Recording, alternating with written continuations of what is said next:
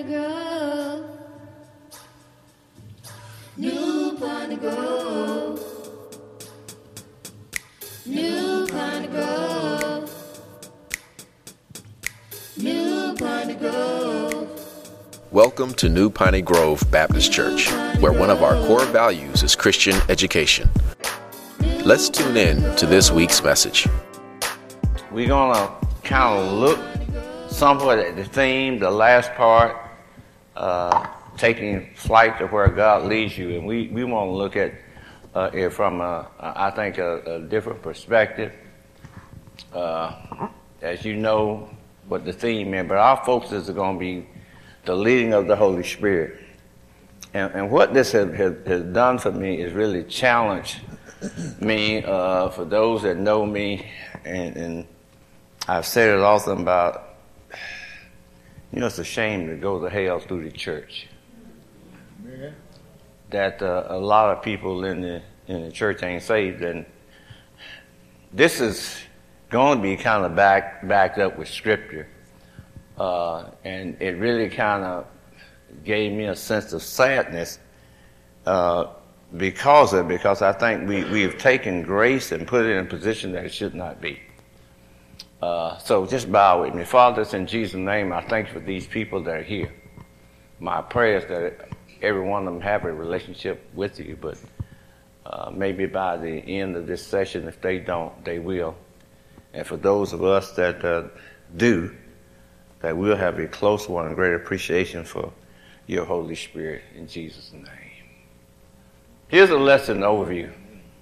First point that I want to bring out is something that Uh, you probably heard people say stuff like that. Something told me. Yeah.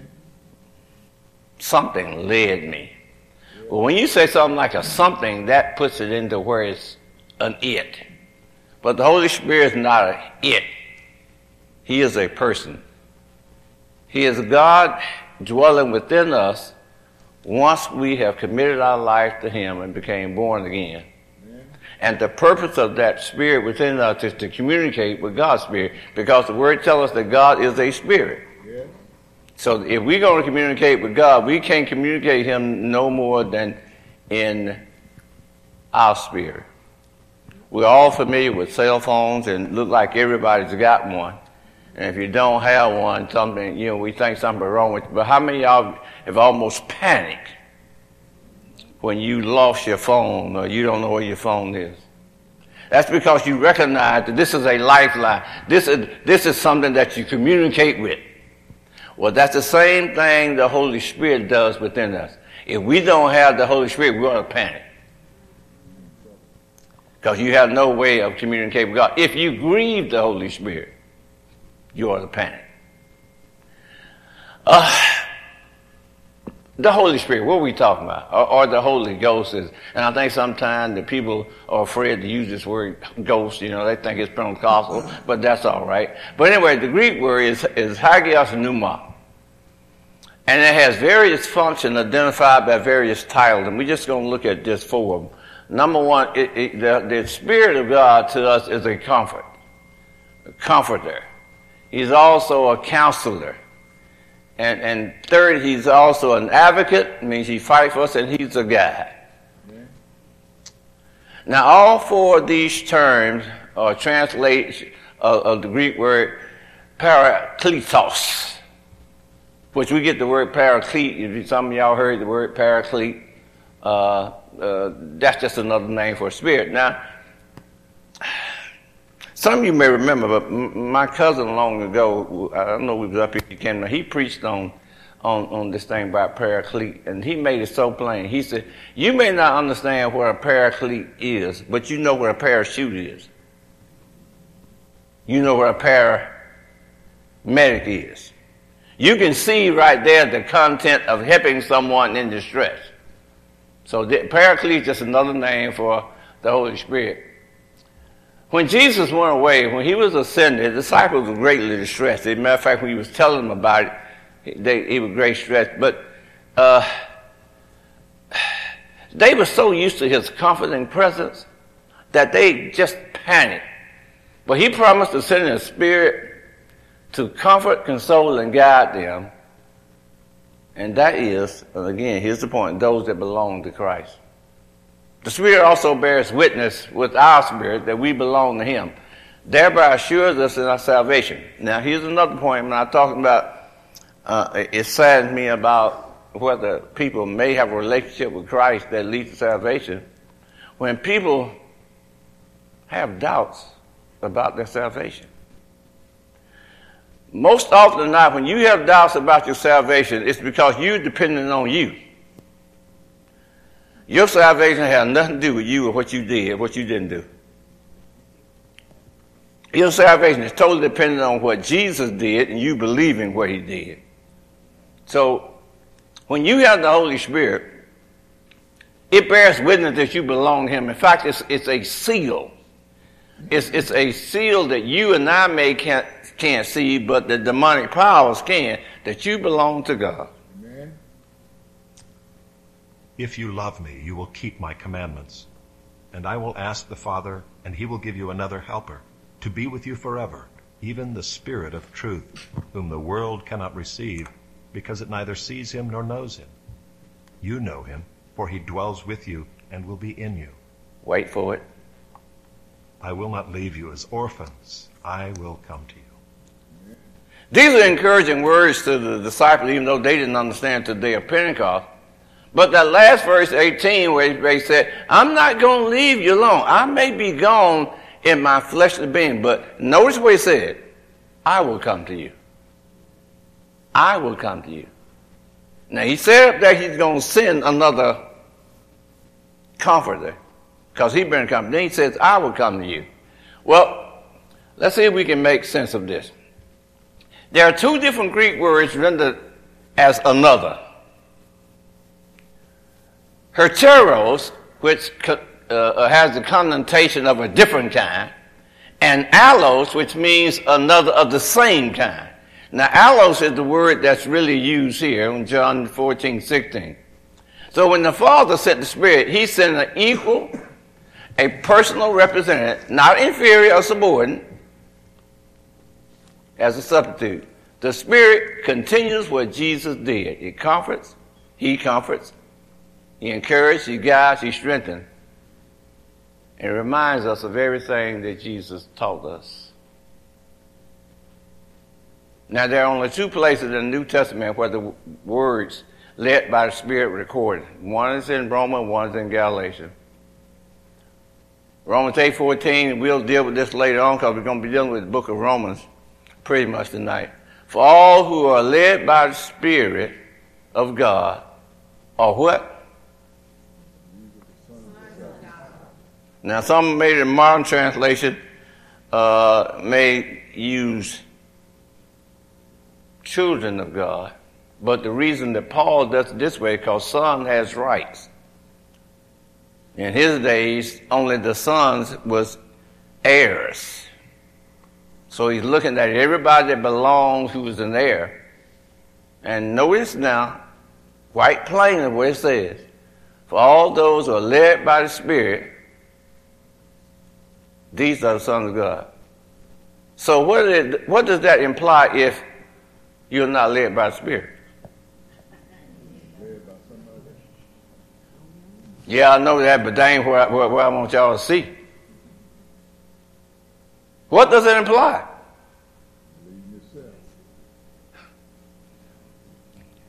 I, I, I want to hear it. For all who are led by the Spirit of God, these are sons of God. So if you're not led by the Spirit, y'all getting it now. You don't belong to Him. This just sends shockwaves through everybody. See, there's a difference between grieving the Spirit and really not being led. If you grieve the Spirit, you're being led, you're just being disobedient. Here, here's the point, and Lord, help me get through this tonight. If you can do some of the things you used to do before you were saved, you probably ain't. Without, without feeling some type of conviction. If you can be comfortable in doing what you used to do, number two, let me go on. Galatians five and eighteen, but if you are led by the Spirit, you're not under the law.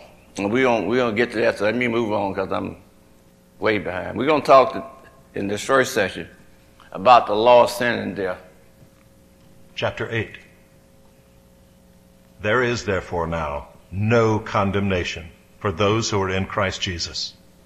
For the law of the Spirit of life has set you free in Christ Jesus from the law of sin and death. Thank you. Look at verse two.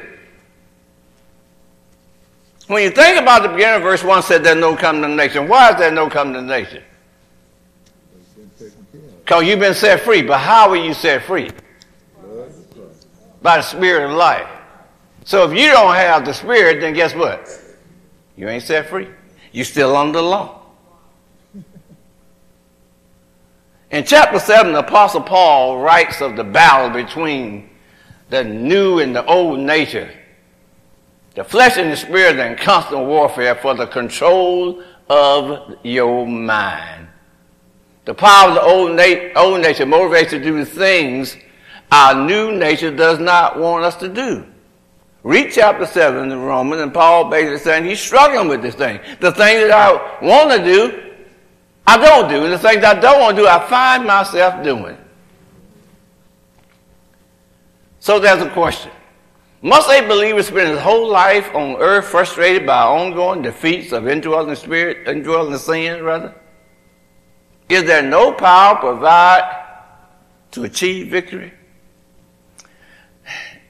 I get a point here, because when you're talking about indwelling sin, we put that sin in a category of do's and don't right things, and murder, uh, you know, fornication, adultery, doing drugs. Right? And, and, and a lot of times Christians start to condemn folks because they're looking at those type of sin. What about gluttony? What about jealousy or envy? What about hatred? What about gossip? These type things that are prevalent in the church, especially gossip, are sins that we don't want to look at. Amen. And when you try to stop it, you find yourself doing it anyway.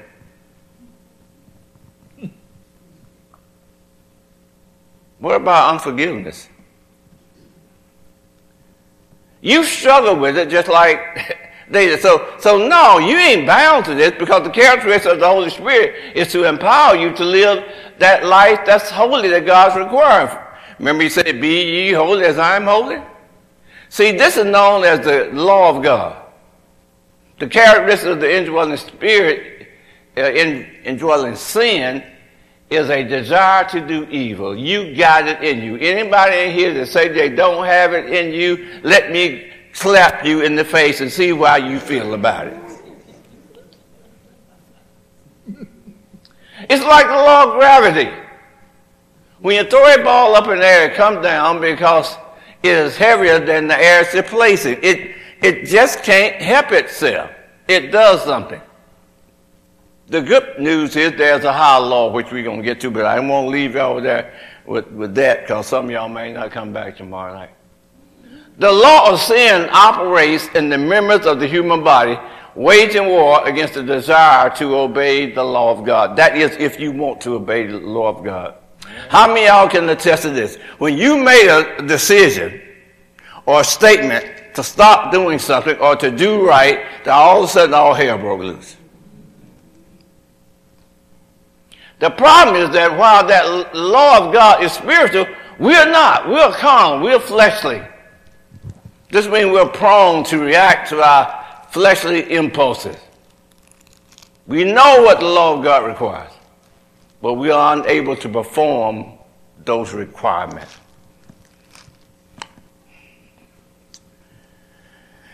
If I brought to you some scriptures that are commandments, the law of God, could you honestly say you got this thing down pat?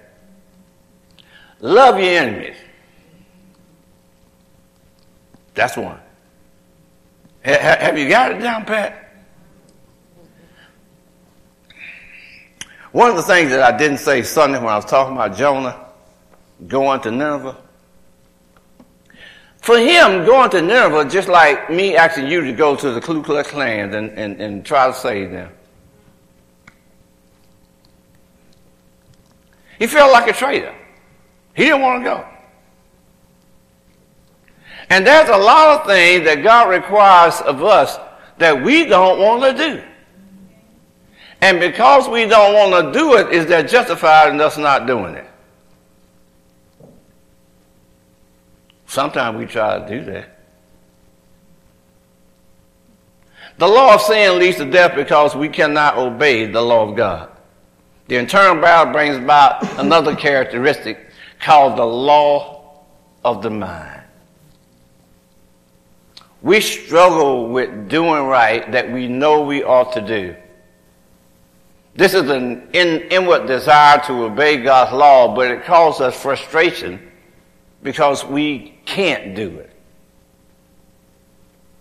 This is this is what, what, what is called spiritual moral sensitivity to the will of God. You you know, you sense inside of you that God is not pleased with this, yet you still struggle with it.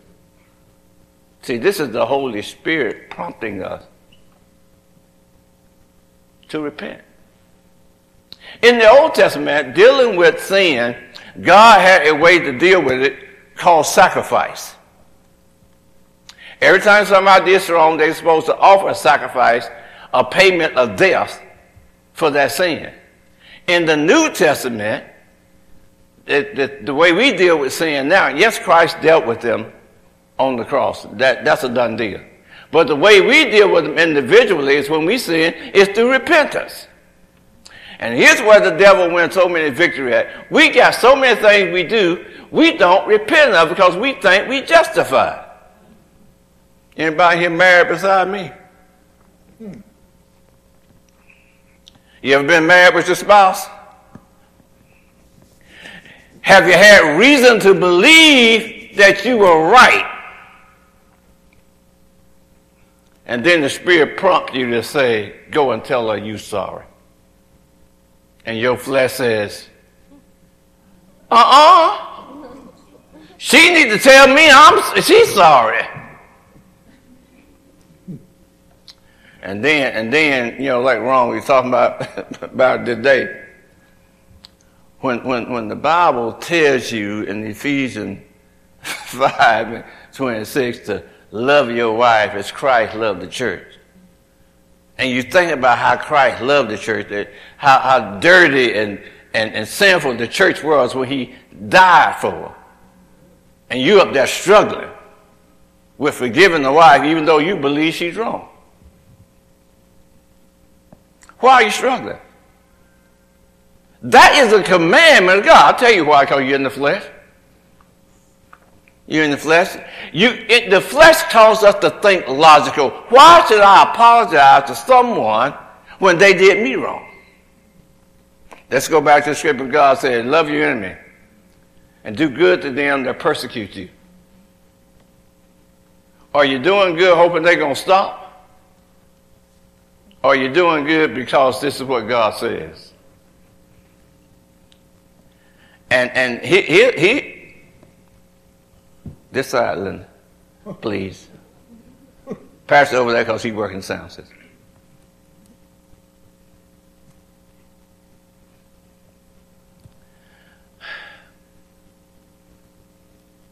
For God has done what the law, weakened by the flesh, could not do.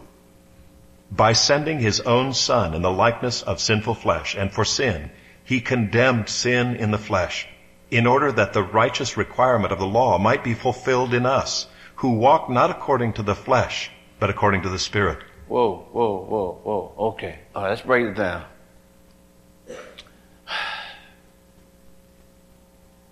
What weakened the law? According to that scripture there, look, look, look, look, look at verse three. What weakens the law? The flesh. So, so there was nothing we could do to make it right in our flesh. We could not stop doing it. And, and again, I, I, if you don't think that's right, I, I, I ask you to volunteer, come up here and let me slap you and see how you react to that, how you feel about it. Naturally, you gonna, you, you, it's going to be something inside of you. Now, how many of y'all, y- y'all go to the grocery store and somebody in front of you got a, got a, a, a uh, seventy dollar bill and they start to count out pennies? How do you feel? Do you get impatient? Do you get upset? Well, I can give you a scripture to tell you not to. Say that's part of, that's part of the fruit of the Spirit. Not being impatient. So that, that's, again, part of the flesh. It's weakened because of the flesh. But how did God deal with it? God sent his own son in flesh to condemn son, sin in the flesh in order that the righteousness requirement of the law might be fulfilled in us. We didn't do it. He did it. And and, he, and he, he, here, here's the key. Deidre, I want you to kind of look at this with me. Who walk how?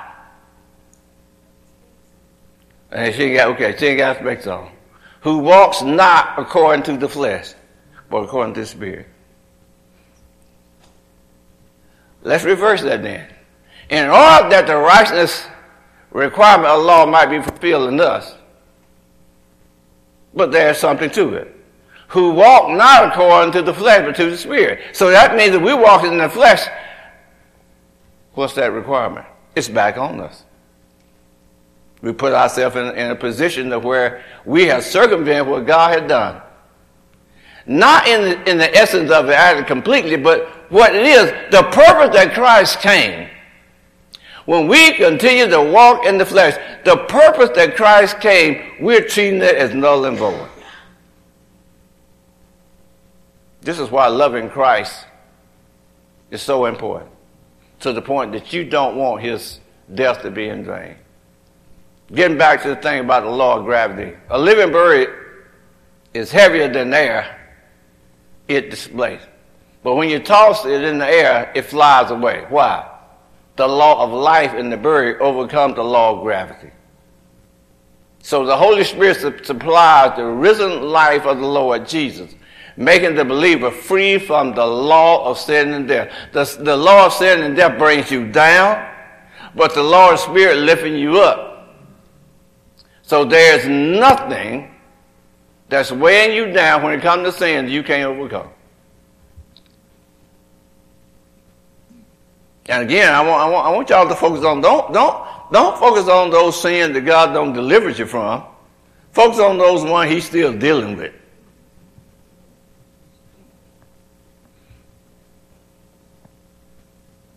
For those who live according to the flesh set their minds on the things of the flesh. But those who live according to the Spirit set their minds on the things of the Spirit. For to set the mind on the flesh is death. But to set the mind on the Spirit is life and peace. There are two types of people that we need to look at here. Those in the church who really are not saved, and those in the church who are saved but carnal. They're fleshly. And Paul is addressing this here. Living according to the flesh, that means they set their mind completely on things of the flesh. But those who are living according to the Spirit set their, their things on the Spirit. The flesh leads to death. The life of the Spirit leads to, to peace.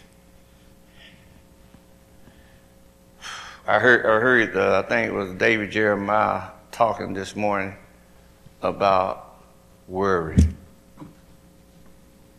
And he basically saying when Christ has told us not to worry, why do we?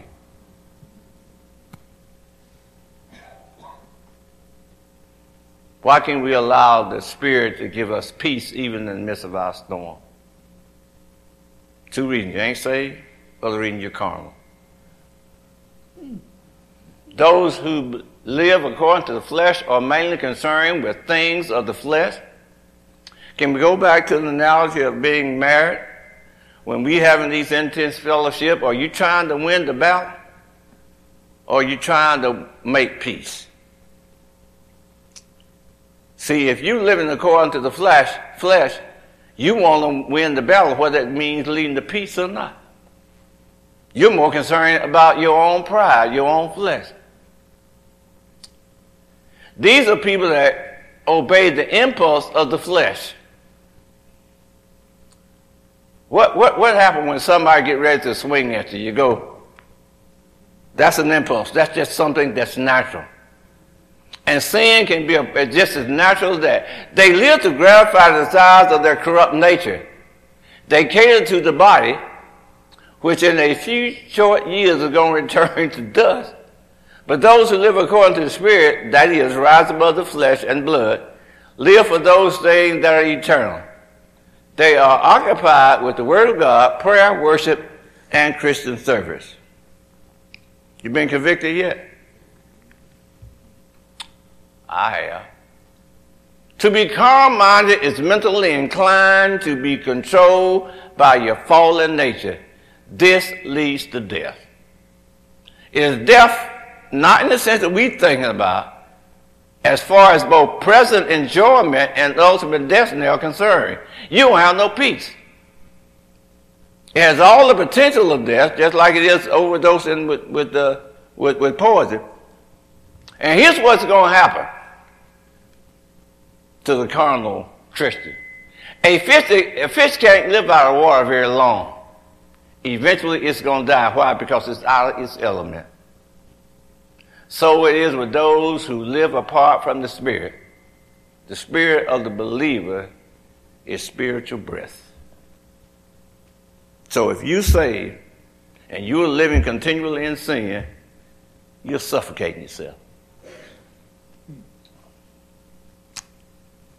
And that's what happens when you become hard. Karen Brooks, got a mic out there somewhere?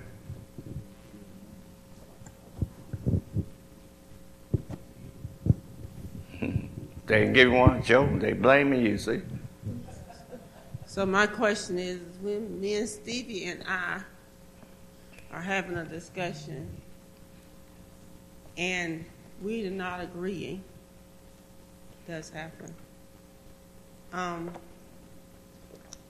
and I don't, I want to be in the Spirit. Mm-hmm. What should I do? Just shut my mouth?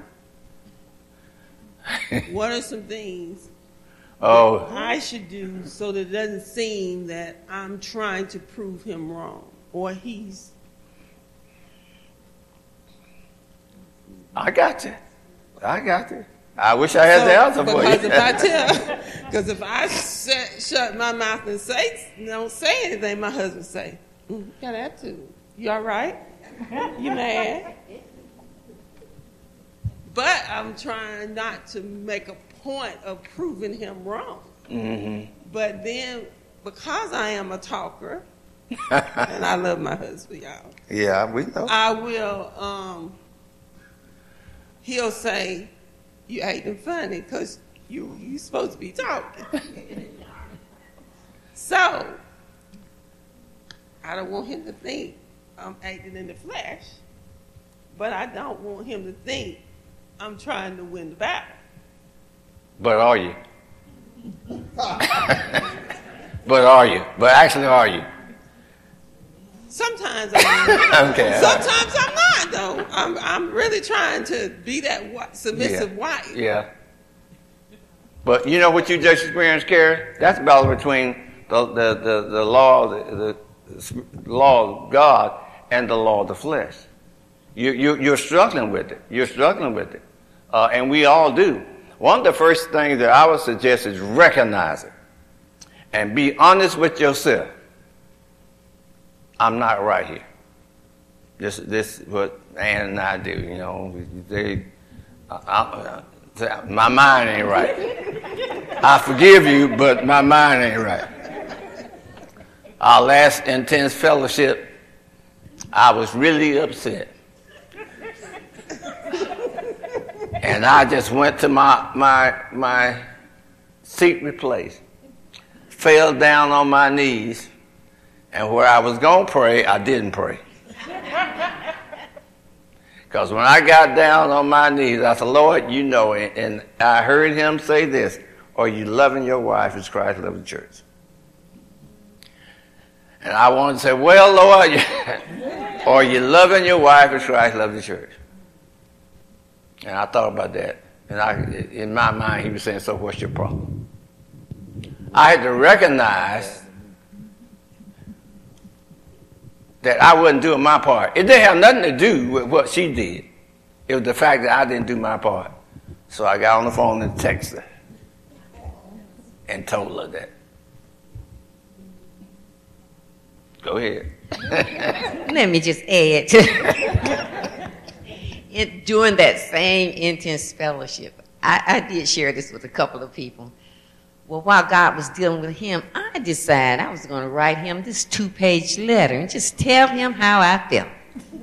And I did write this two-page letter. And, I mean, I was just writing all my feelings down there, and I just folded up, and I went back there and put it on his computer, went back in the bedroom, and the Holy Spirit said, now go get it, tear it up, and put it in the trash. And that's exactly what I did. But, you know, when you belong to the Lord, he's going to convict you, and he's going to talk to you and tell you how to. We just push him aside because we want to just go ahead and say what we want to say. But he's talking, and you're really hearing.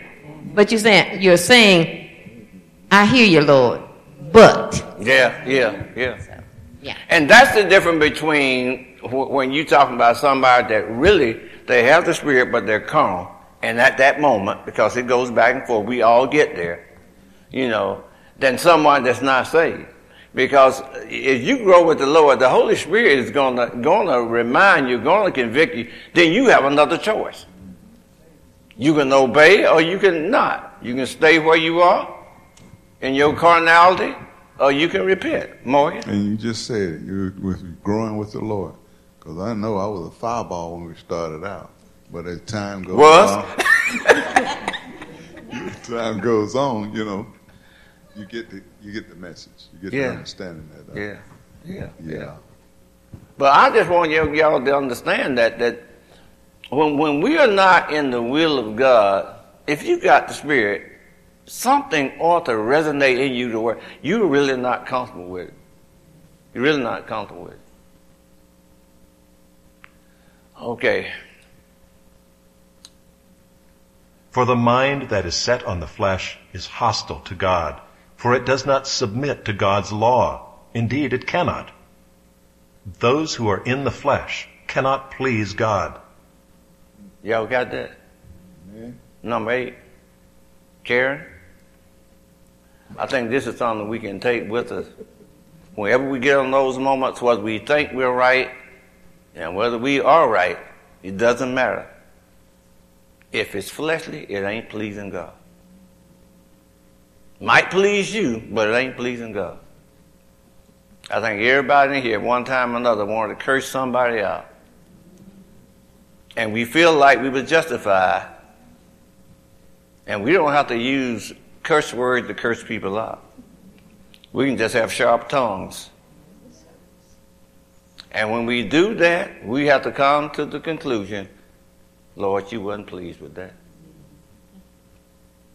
And ain't no buts, ain't no way around it. That's what time we got to say, forgive me.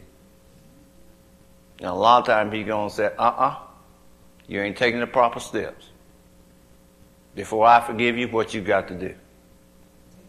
And that's the, one of the hardest things, going back to that individual and telling them, I said, especially when that person rejects your offer of conciliation. Anybody been there? You want to go? You want to go and tell somebody you're sorry, and they say, "I don't want to hear it." Next time it happens, what you say? I ain't going back. You need to. You need to, because you ain't pleasing God. Wouldn't you rather please God than please your spouse? That that that comes into fact for y'all that ain't married. You better make sure you got a godly woman or man. All right. The mind of the flesh is not subject to the law of God. It wants its own will, not God's will. It wants to be its own master, not to bow to his rule. Its nature is such that it cannot be subject to God's law. It is not only it is not only the inclination that is missing, but the power as well. In other words, and that's what chapter seven was about. Paul had the desire, he just couldn't do it. But in this case, they don't have the desire either. The flesh is dead toward God. The result is that those controlled by their sinful nature cannot, and look at the present tense, it's written in, you're not able to please God. Not just can't do it. You go through that, you think about what Sister Brooks was saying. On one hand, she tried to, to obey the law of God by not being respectful, but on the other hand, she still got feelings. And sometimes it's just best to go ahead and express those feelings, but it's the way you do it, and sometimes even the timing of when you do it. Yes, ma'am, Miz Clark. Boy, I know we, well, you, you, we, they all up front. When you said the uh, word feeling, I had to grow in it. Me and Aunt have gone on twenty-seven years of marriage. And I had, it, it's just a struggle, uh, the proving right thing. But what I wanted to say about them feelings, God uh, always dealt with me uh, when I wanted him to get him. He always dealt with me where I was and my reactions toward him. And my point is about the feelings I had to get. I said, Lord, you created me with all these emotions, and they're good in the proper perspective, but I had to give those emotions to him. I said, you're going to have to help me with this, because I couldn't do that on my own in my strength. Because being a female, we are emotional uh, uh, beings, and even though I don't care how tough we try to be, our feelings are easily uh, bruised. But I had to give that uh, to God, because one lesson that he wanted, I'm talking about myself personally, that he wanted me to learn, my reaction towards him. What would be my reaction towards uh, him, even if he don't treat me right, not saying that he didn't, but my reaction towards him. Because I'm going to look at that small view from my perspective. Uh, and I hear what you're saying. I'm saying, and that, that's good, Linda, but what I want everybody to kind of see here is, that's what we do. Oftentimes we say, I can't handle this, Lord, you do, you do it. I think everybody here one time or another done did something like that. Then we turn around and pick it back up. Yes, see, that's the, that, that, that's the power of the flesh. That's the power of the flesh. And, and you're going to have to recognize that as long as you're in this body, you are in a constant warfare. The, the, The victory comes when when you, you get that higher law. And when you feed the spirit man more than you feed that fleshly man, you come to the point. But Linda, here's one thing that, that I want everybody to take from what you say, is the fact you got to come to a, to a point where when God reveals your error to you, that you repent. That we just simply say, I messed up, I was wrong. And I think that's one thing the enemy wants us to, to, to, to not focus on, I know with me, is the fact, the error of my ways. I mean, here's what God has been dealing with me in these last, I'd say, three or four years, pride. I, I get upset about certain things, but then the Lord began, that's pride. That's pride. It ain't because you...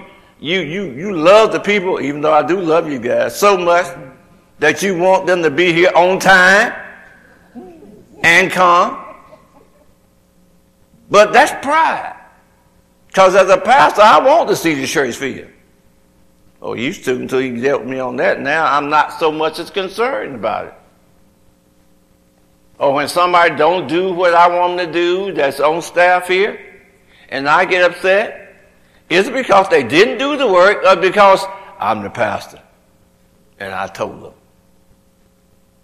So we have to check ourselves. We and, and again, Linda, I think that's what God does. God began to deal with us. Said, let me strip you bare. Let me show you you. And you know what it does? You don't like it. And then, Linda, that's what we say, Lord, change me. And then you begin to see him little by little change you. Don't, where it used to take two comments to make you mad, now it takes four. That's growth. You, however, are not in the flesh, but in the Spirit, if in fact the Spirit of God dwells in you. Anyone who does not have the Spirit of Christ does not belong to him. Whoa! But if Christ is in you, although the body is dead because of sin, the Spirit is life because of righteousness. If the Spirit of him who raised Jesus from the dead dwells in you, he who raised Christ Jesus from the dead will also give life to your mortal bodies through his Spirit who dwells in you. I don't think I have to say a whole bunch about that. But look at it. He, he, he's in fact saying, you, however, you're not in the flesh, you're in the Spirit. Then he says, uh, that is if, and let me put it in my way, if you're saved. And then he makes a point. If you ain't got the Spirit, you don't belong to him. If you ain't got some controlling factor inside of you that rises up when you do something wrong, you're not his. Plain and simple. As a result of Christ's indwelling presence, the body is dead because of sin. The Spirit is alive because of righteousness. Because of God's imputed righteousness, a believer is alive spiritually.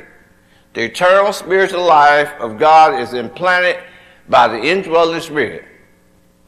Though once dead toward God, it has been made alive through the righteousness of the works, Lord, uh, the works of the Lord Jesus in his dead and res- resurrect, death and resurrection, because the righteousness of God has been credited to his account.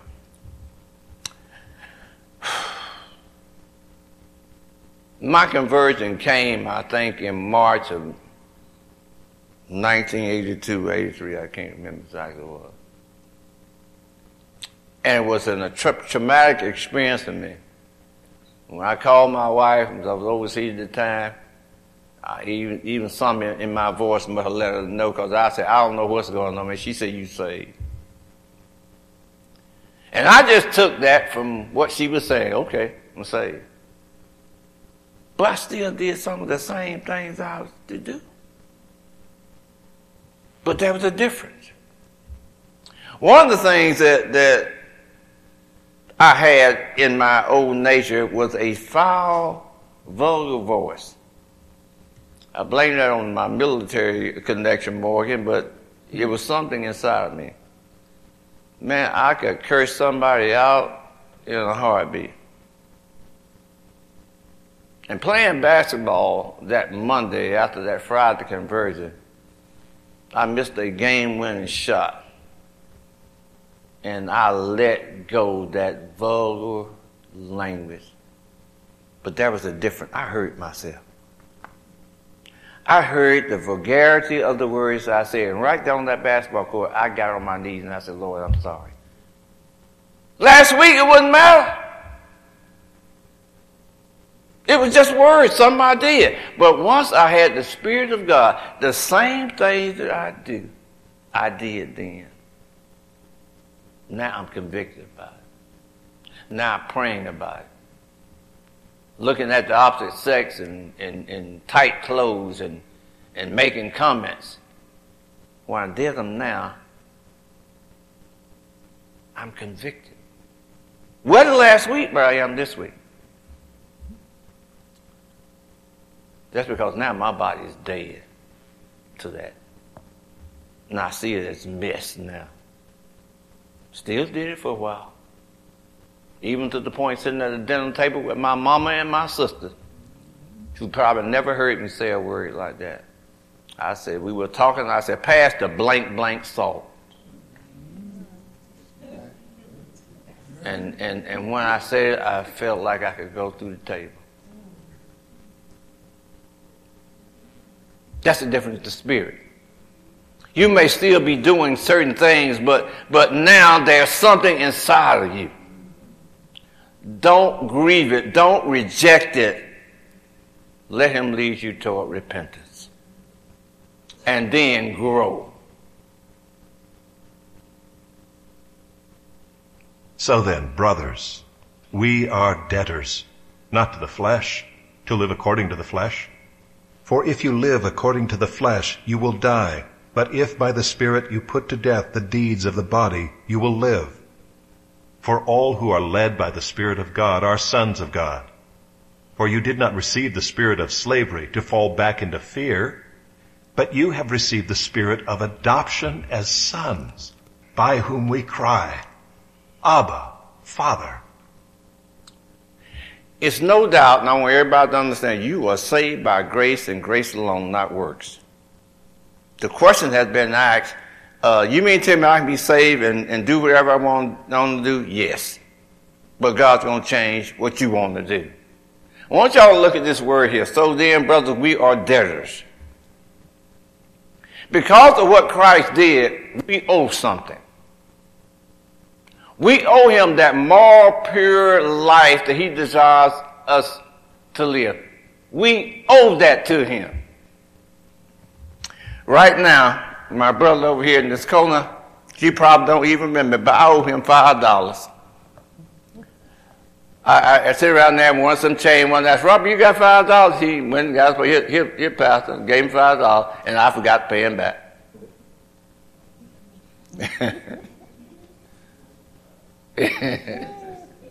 But see, that's our relationship.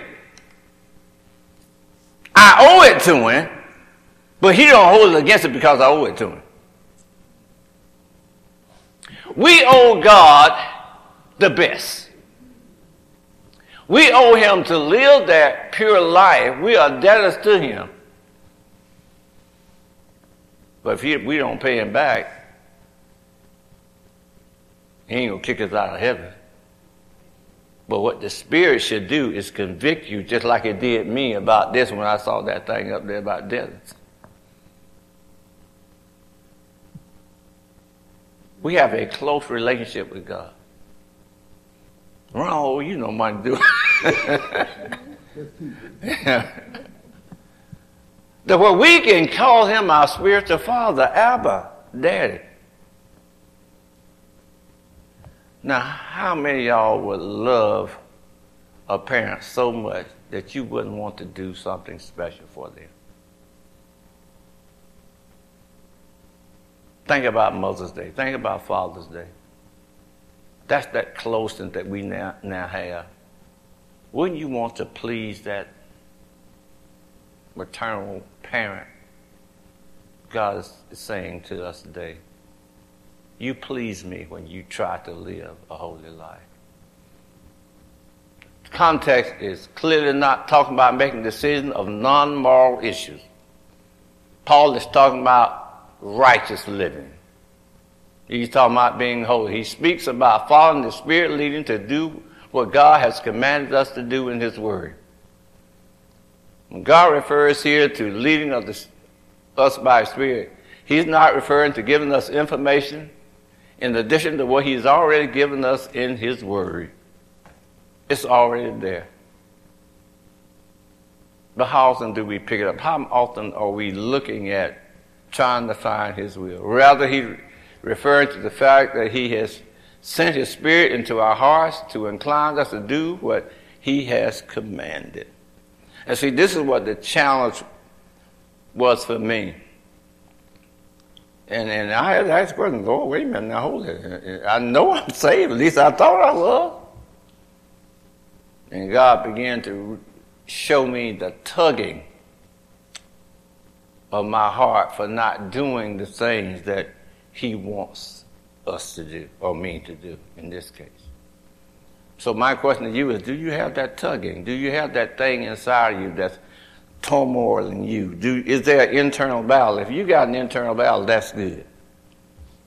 It's when you don't have no battle at all, when you can look at certain things on T V without being convicted because ain't nobody watching but you. Y'all know what we're talking about? See, these little secret things that we're doing that God's not pleased with, we have to ask ourselves a question. Are we trying to please man or are we trying to please God? Just because man don't see it, God does. Then will I sprinkle clean water upon you, and ye shall be clean. From all your filthiness and from all your idols will I cleanse you. A new heart also will I give you, and a new spirit will I put within you. And I will take away the stony heart out of your flesh, and I will give you an heart of flesh. And I will put my spirit within you, and cause you to walk in my statutes, and ye shall keep my judgments and do them. This is the Old Testament. Most of us know that the Spirit did not indwell people in the Old Testament. So we see here now this prophecy of Isaiah to, to God's folk, the Jews, the Hebrews, who had who had just put away everything he had told them and began to serve idols. When you think about what God condemned in the Old Testament, as we was looking at, at, at faith development, not condemning adultery, not condemning incest.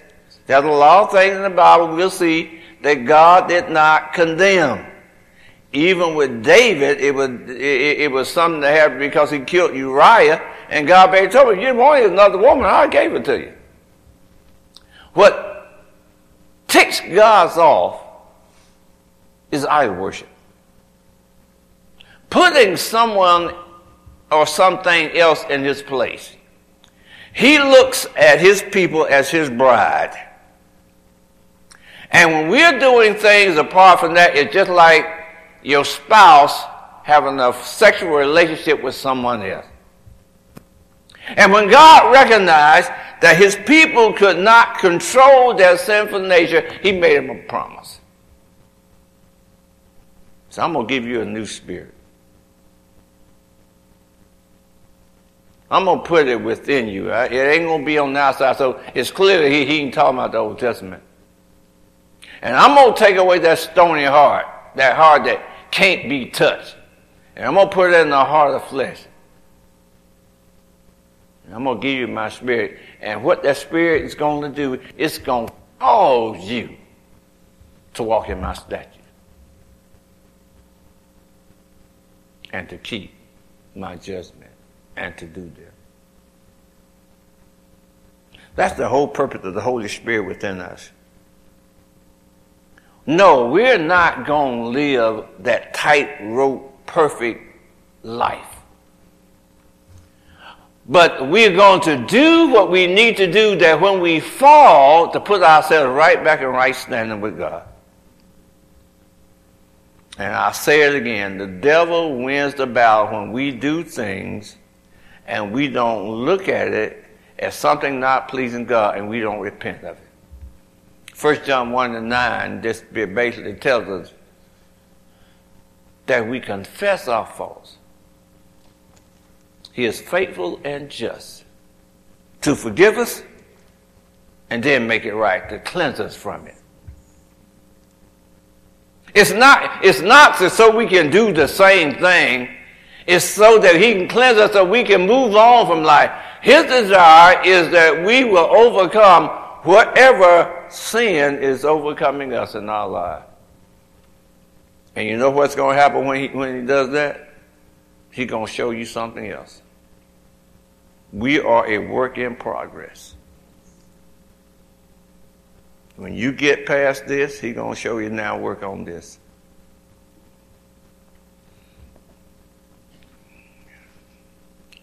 Closing up.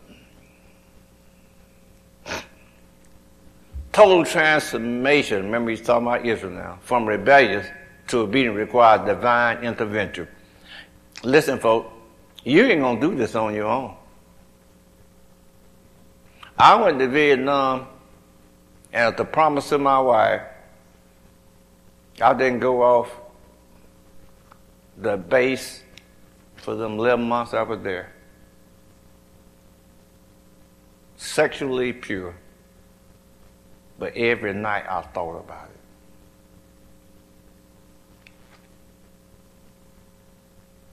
That transformation has to take place from the inside.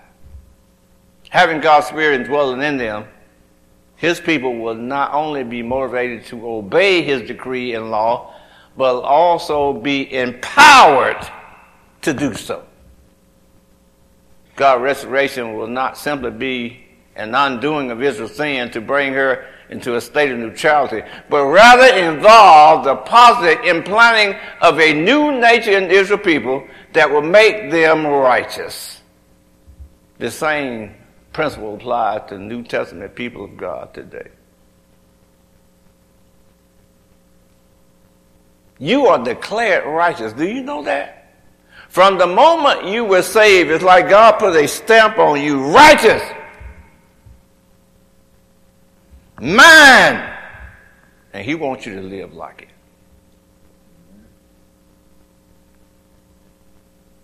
it. You are a king's kid. But sometimes we dress like paupers. Sometimes we talk like paupers. He's saying, if you're my child, live like my child. And I'm going to give you something to help you do that in this growth process of sanctification.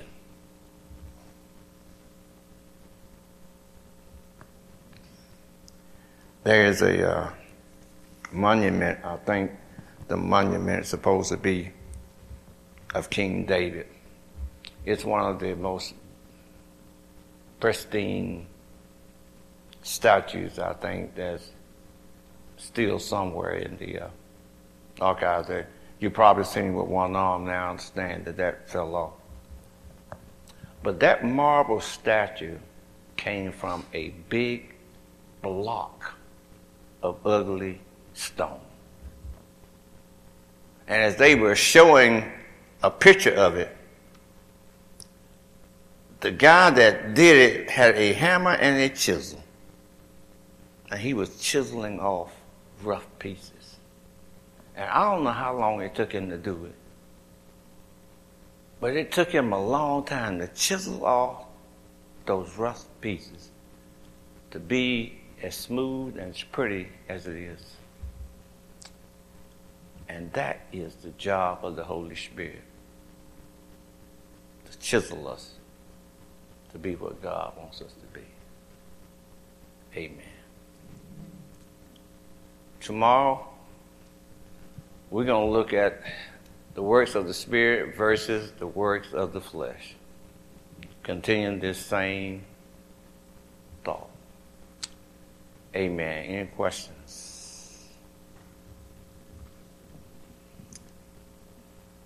Comments? We're going to finish up with Romans and also go to Galatians eventually. No comment? Let us stand.